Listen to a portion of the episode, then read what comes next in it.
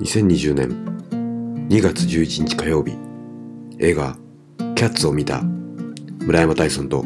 サトシ近藤サトシの2人の帰り道君と僕との帰り道一人じゃ帰れない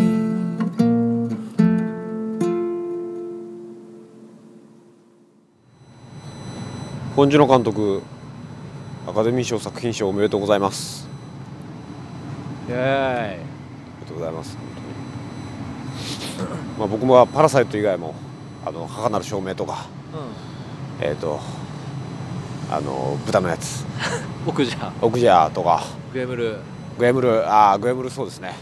は殺い人の強く、ああ殺人の強くまあ母なる証明から僕の中ではうんというような感じもするんですけれども、うん、うんパラサイトも拝見しましたが、はい、えー大変エンターテインメント性に優れた素晴らしい作品であったとうん思いますので、とてもあの、まあ、あの韓国のねあの経済情勢みたいなものを汲み取りつつはい、あの今回、えーお笑いにも昇華しているとエンターテインメントとして成立しているうとんいううんようんうなところがとてもありましてですねはい「あのパラサイト」が作品賞を取ったというのは、まあ、外国映画賞として本当もうちょっと待待てってちょっと待何てですか何ですか何です何の話をしとるんやかパラサイトの話をよくキャッツを見たんでしょ見ましたキャッツの帰り道ですよ大地さん見ましたパラサイトじゃないで今日は見ましたキャッツを、はいキャッツキャッツをどう見でしたましたはい、ということでボンジョロ監 督本当に本庄監督は関係なおめでいとうございます。トム・フーバー、はおめでとうございます、本当に。い、見ましたね。キャッツでしょしますか、話を。なんで蓋し 蓋してるじゃないですか悪いい政治家のやり方をしてるじゃないですかか。そんなことない。そんなことない。俺は逃げも隠れもし ない。ああ、なんかあれらしいね。はいあの、まあ、日本では劇団四季でおなじみのキャッツはでいすキけャれどッも。ツはい。えいや、僕本当に門外観で、ーはいあの門外漢劇団四季も一回も見たこともなはいはいはいいですし、うでんもう一つあのミュージカルっていうのもどちらかといったら苦手にしてますしああそでれはねもっとさらに言うなら近年の猫ブームも苦手としてるんですよ、はいはいはいはいかわいそうにそうなんですよ何がかわいそうかというと、はいはい劇団四季のキャッツを見ずに、はいはいこの映画を見るのはええ辛かったでしょ う本当に辛かったと思いますあのまあそういうような状況で、うん今回は僕あの、まあ、サトシがねはい結構なあの何ですか市村正親ファンだという違う違うう違うそうじゃないいや劇団親父が両親が劇団四季ファンだったので、はいはいキャッツも何回も子供の時から見てるし、ええ今回登場した猫の名前全部言えますからね曲も全部覚えてるし元ああもそもそもうんうんうんていうかぼ俺もそのなんていうんですか知らないけれどもうんうん知らないけれども一応あのジェリック・キャッツジェリック・キャッツっていうやつがあるじゃないないあれと名曲ですねメモリメモリーまあメモリーですよねみんな知ってるのーはは知ってたっはいはいはいはいっていうのはありましたけど本当それぐらいですかはいはいはいらはいうん大つらつらくなかったですかえ大丈夫でした結構あのちょっといろいろと多は分じゃあ本当俺読解力がないんだと思うんですけいやど分からなかったところがいっぱいあっ分かんてなかったでしょ分かんないと思いますよまずあのジェリクル・キャッツっていうのは何なんですかあれはだからはいあのえっと天井に行く選ばれた猫です選ばれし猫それがあの今日決まる日なんですかそうですああそうですでそのはい選ばれし猫になるためにみんな自己紹介をしていくっていうのがキャッツなんですよあそうなんですねこんなにストーリーないですあの映画版ほど映画版ほどストーリーはないないですもうあのみんな自己紹介をしていってはいはいはいで誰が選ばれるかっていうだけなんですあだからそうなんですかオムはニバスのアルバムみたいなあ、はあはあはあ、誰が一番かっこいいかはははかっこよさではないですけど VA なわけですかベアリアスアーティスそうですそうですそううですそうですそうですそうですベアリうん VC なわけですうか、んでそのうん全然ストーリーない一人ずつうんうん一猫ずつの、うんうんあのー自己紹介をしていく中でも、うんその多少のストーリーみたいなのをうんうん持たせてるのがマキャベティっていうキャラクターはあ、はあはマあキャビティっていうえわマ悪いキャビティ猫って消える人、うん、消える人わはい悪い猫、はいはいはい消える人、うんが、あのー要所要所で緊張感を持たせる役割をしてはいはいるから、うんうんなんとか成り立ってるっていうのが、うんキャッツです主人公はあれは白猫がだというふうな解釈でいいんいでやすかちえっ、とねあいや舞台違う舞台版は違いますねあ舞台は違うははいあ、はあはあはあいないんじゃないかなビクトリアはいたっけないないと思いますね主人公ビクトリアという名前でしたかはいああそうでこすかの映画で言うとねはあはあなるほどな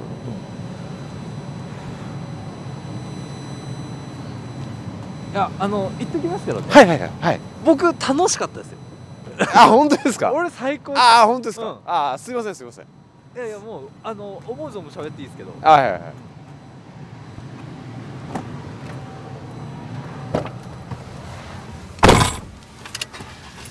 いや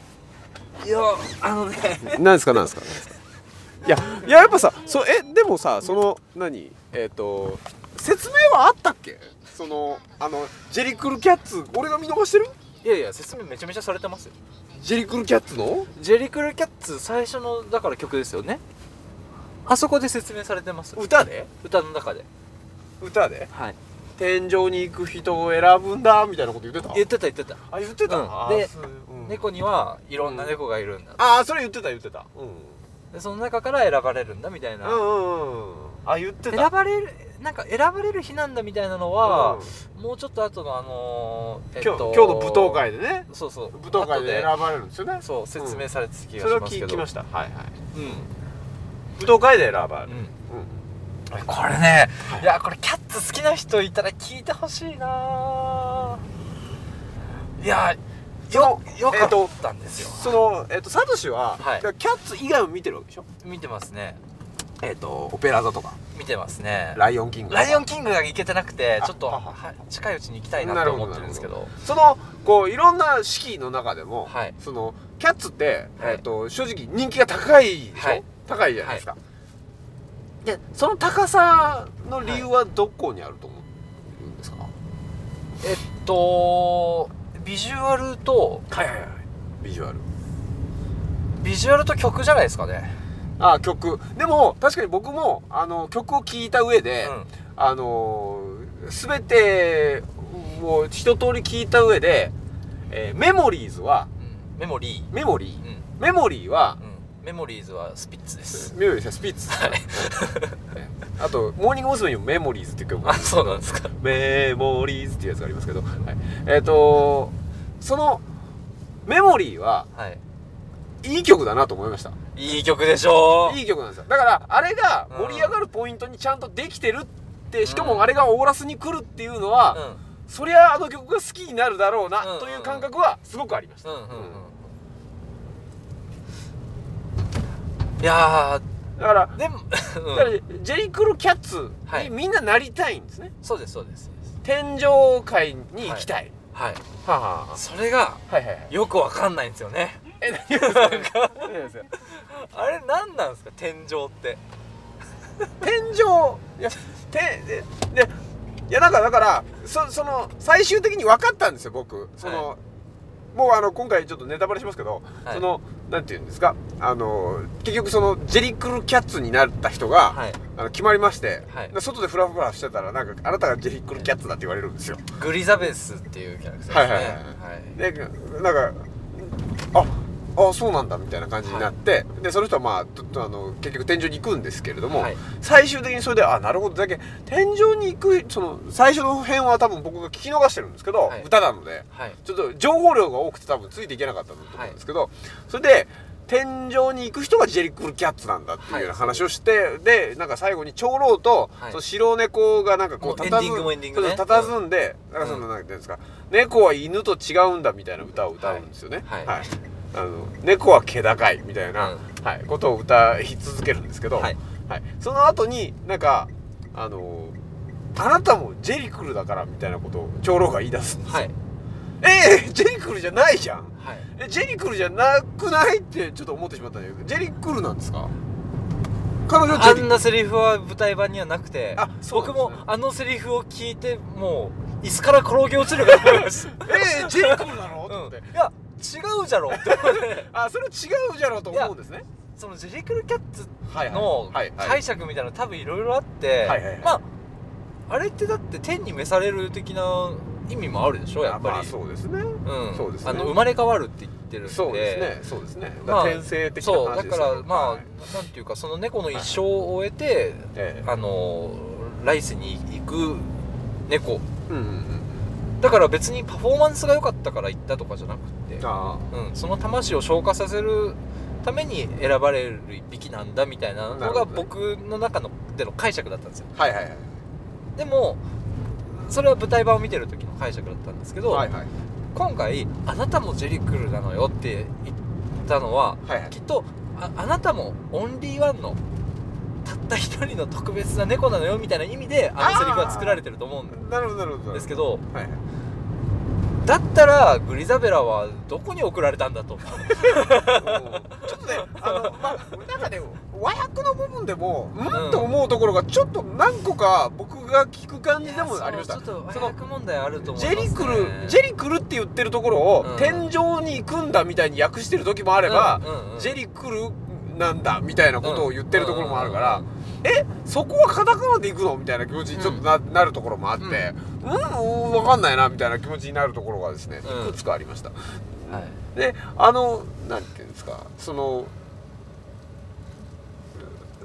今回の見た目に関してはサトシはどうですか俺最後まで気持ち悪かったですねああ気持ち悪い気え持ち気悪持いち悪かったでしょえもう気持ち悪いっていうかあの全体的に人の割合が高すぎるねうん人八猫二みたいなそうだねいやでもこれ舞台だとめちゃめちゃかっこいいんですよいやメイクだから、うんうんうんもうメイクとして見せてるから、うんうん超かっこいいんですけどね、うんえ CG でやっちゃってるか CG らねにしちゃってるからもそううだねきしょくてしょうがなくてそうだねあれの塩梅が難しいですけども、うんで CG でできるんだったら、うん俺ねそのもっとワンサが猫がおっていいと思うんですようんああうんうんうんでわーってこうなんかなんていうんですかそのそその猫が集まってる感がうんいっぱい出る方うが、んうんなんかこうインドの人海戦術みたいなところになったりもするからあーそこがダンスとして表現できるといいなと思ったりするけどあー割と少ないんだよねう、んうんうんうんうんまあねうんなんかうんだだからそのなんだっけあのー猫がいっぱい結局まあ出てくるはいんで、その物語としての整合性みたいなものが、はい僕はあるものだと思ってるから、はいその何がそのなんていうんですかだから結局そのなんかなんていうんですかこのその町に迷い込んできた下はない白猫が、はいなんかずっと驚いてるじゃないですか、はい新しいやつが出てきちゃう、はいはいはいはいえーみたいな、はい新しいやつが出てきてえーみたいなはいのはいをはいはいはいずっと繰り返してるから、はいねいつ馴染むのみたい な早く馴染まなきゃみたいなうんうんうん気持ちになってくるんですよね、うんうんでなんかあえー何長老に認知されたのがようやくよん始まって40分ぐらいみたいな、うんまあ、やっとかみたいなこっから物語進むのかなと思ったらまあ進むこともなくで、なんかその種類としていろいろ猫が出てくる中でえっ、となんだっけもうなんか新しいそのだからえっ、とあの悪猫マキャベティですかマキャベティ、うん彼はマジシャンなんですかマジシャンじゃない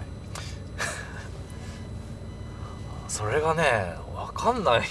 あですよああいう設定はないマキャベティっていうのは、はい舞台で言うと、はい俺めちゃめちゃ好きなキャラクターなんですけど、はいはい声出さないんですよ歌わないし踊らないキャラなんですよあでへ顔も出さないっていうえへえ霧島なんですか霧島えっと姿は出るんですけど、はいはい口も出ないし、はい目は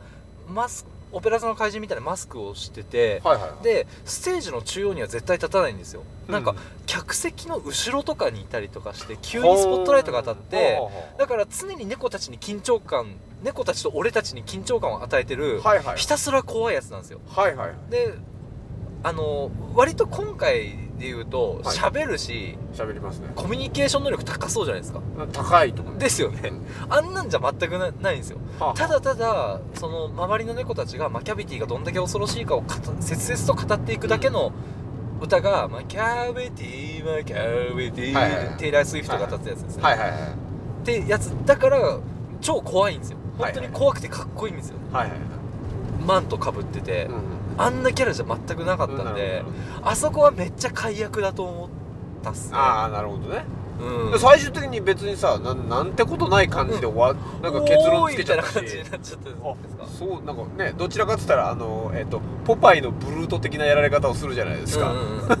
らあそんなもんですかみそうたいなぐらいにしか僕は見えなかったからね、うんうんうんそうそうそれにしちゃったらよくないマキャ舞台のマキャビティはそもそもジェリクルキャッツに選ばれようとしてないですからねあそうですかただの悪人なんあでそうですかあのーえー悪いことだけをして、あはのー長老デュトロノミーをさらううんでさらって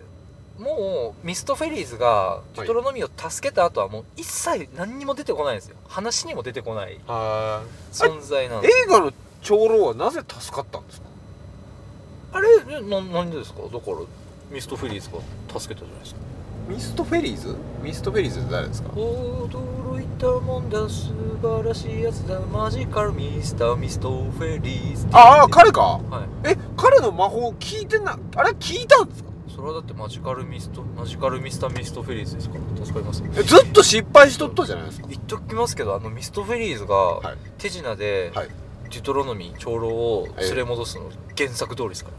らああれはあるん ですねあれはあるんですあねのままっすよああるんですねでもねミストフェリーズのキャラクターも全然違いましたねうーんミストフェリーズは式で言うともう最初から最後まで超高潔で絶対ミスをしない超かっこいい男っていうキャラクターなんですようーんめっちゃビビりだったじゃないですかそうあれはあんなんじゃない全然あそうなだんからねあの舞台舞台もあれですよストーリーとかシナリオで言うと「何それ?」っての連続なんですけど、はいはいはいはいあのマキャビティはがいはい長老をさらってうん5分後ぐらいにはもうミストフレーズが「てーてれって」っつってもう出してますからねああそうなんですかそうへーであそうちょっと今回めちゃくちゃ良かったのが、はいはいはいラムタムタガーってキャラクターがいるんですよえーどれえでっすかとねかなり前半2人目に紹介される猫なんですけど、はいはいあのソウルシンガー R&B のシンガーみたいなやついたはじいゃなはいいはいですはいかはいはいいましたねあいのましたいましたまあ男前のワイルドな猫、はいはいはいいましたいましたあいつがすげえいい改変をされてて、はいはいはいあれ劇団 C のキャッツでは、はいロックンローラーなんですよあはあエルビスなんですよはあはあはあなるほどでえそれが2020年、はい R&B シンガーでえはいかっこいい男としてやられ黒人っぽいキはあャはあラクターでやってるってのはめちゃめちゃかっこいいなるなほどとなる思っほどなるほどなるほどねて確かに今の時代にエルビスの格好でうんロックンローラーでうん男前で女がなんかひれ伏すみたいなのってうんもう時代遅れになっちそゃっうてだねるそかうらだねなんかそこはすげえ良かったなるほどなるほどそれはで音楽は全般良かったなって思いましたうねんなるほどねうんあのなんだっけえっと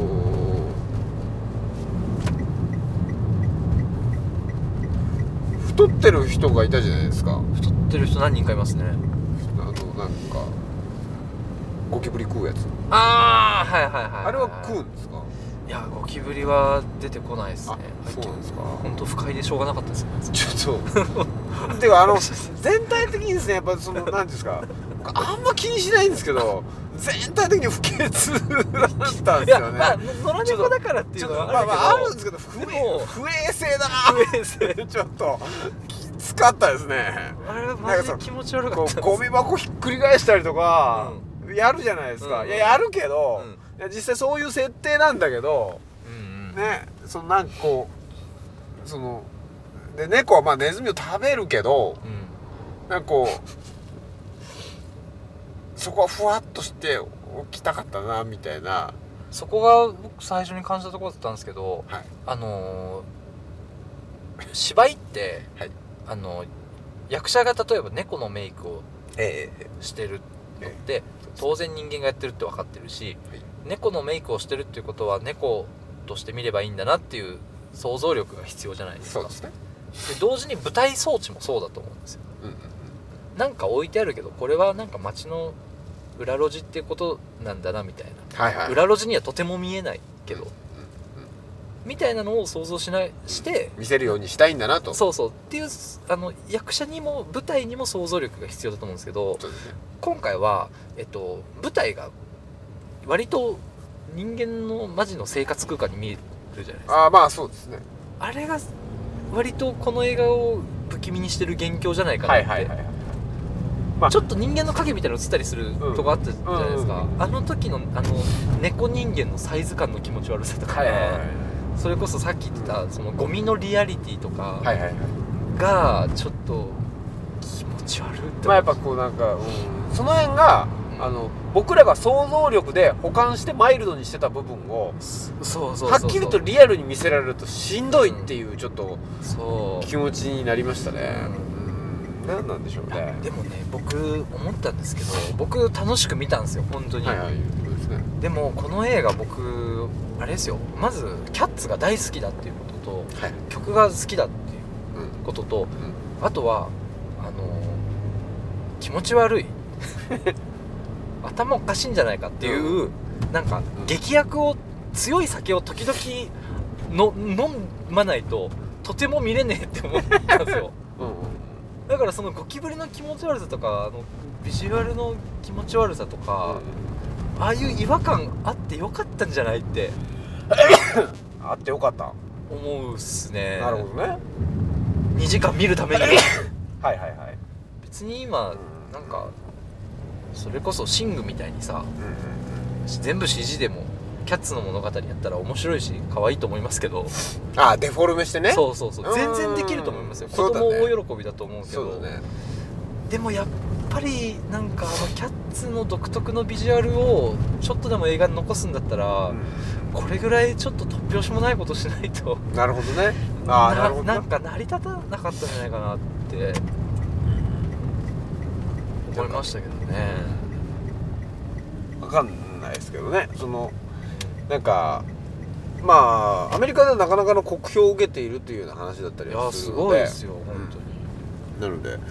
まあどうなのかはわからないですけれどうんまあなんかあのー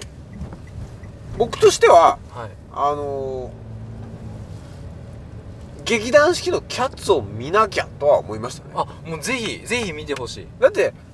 ここそのなんていうんですか支持されてる理由がこの映画だけだと全然わかんないんであわかんすないよと思う、正うん直一個も分かんなかったか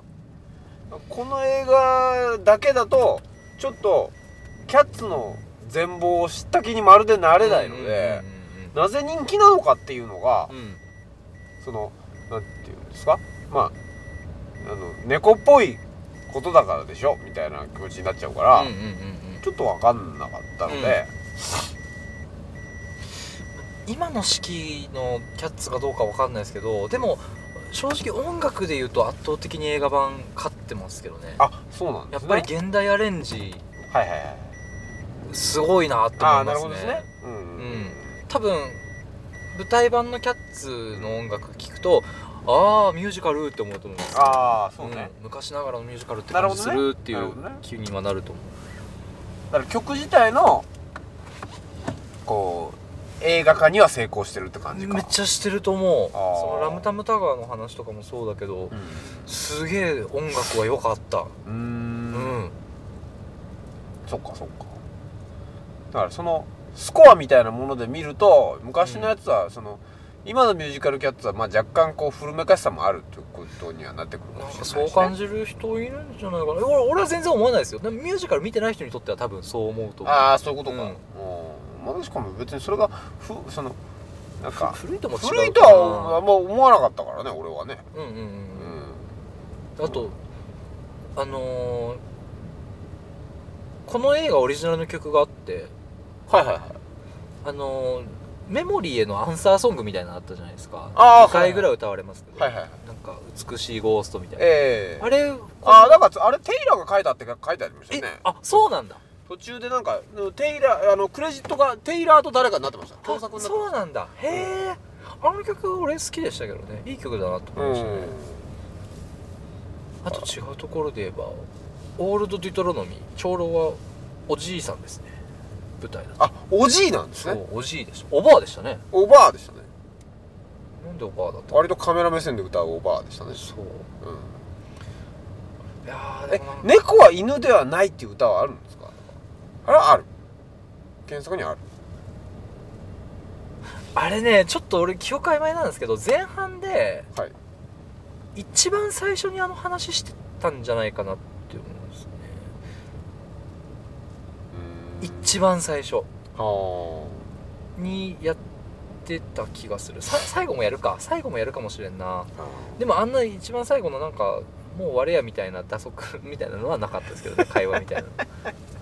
でなんかこうあのキャキャラクターやっぱそのなんていうのかなその僕としてはその、なんかなんていうんですかそのキャラクターに猫あるあるみたいなものが若干こう落とし込まれてるんだろうなみたいなことは思っていてはいはいはいはいそのなんかこうだからまあまあありますけどね途中でそのなんかみんなが尻尾ピューッと立てるみたいな、うんうんうんシーンとかなんかこうふにゃーっつってこう飛びかかるみたいなのとかって、うんうんうんまあ、猫の造形だったりとかはいはいはいするじゃないですか、猫の仕草だったりとかするから、うんなんかそういうのがなんとなくあのこう頭の中で結びつくので、うんうんうんだからこうまあなんていうんですかあのー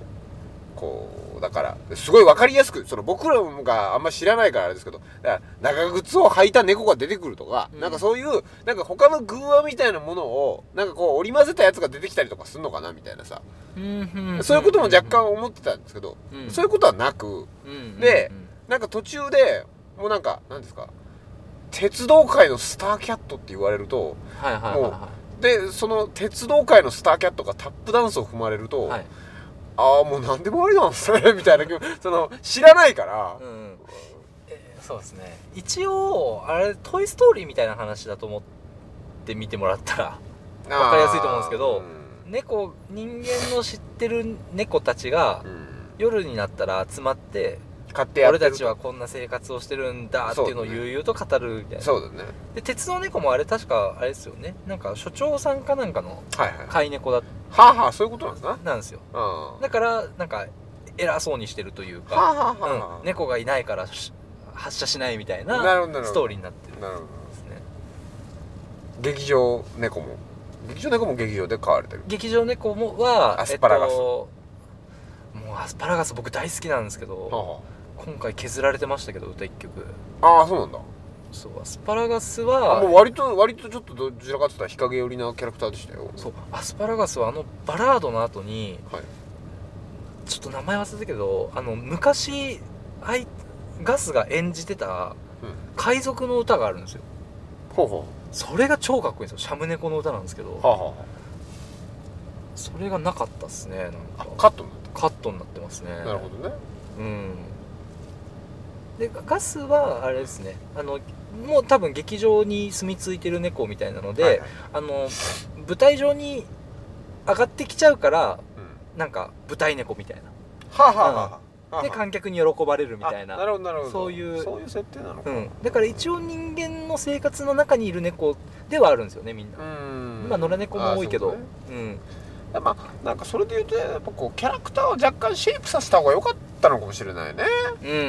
うん物語としてうんうんなんかそのはいはい出した出した感がちょっとあるキャラクターが多くてうんうんうんうんでそのなんかこうなんて確かにそうそうそうそのなんかジェリクルキャッツジェリクルキャッツみたいなのの,、うんうんその名前の連呼系の歌が続くのでう、んうんうんなんかだからあまた紹介かみたいうんなうんうん感じになっちゃうんだよな、うん俺は、そうですね、まあ、そその弱点は舞台版丸々一緒なんですけどうん舞台版だとめっちゃそれがいいんですけどね、まあそういうことなんですよねそうなんですよねそういうことなんですよねうんだからまあ物語も合ってないようなものっていう、うんキャッツっていう世界観にストーリーを落とし込んで昔前のせそのキャッツの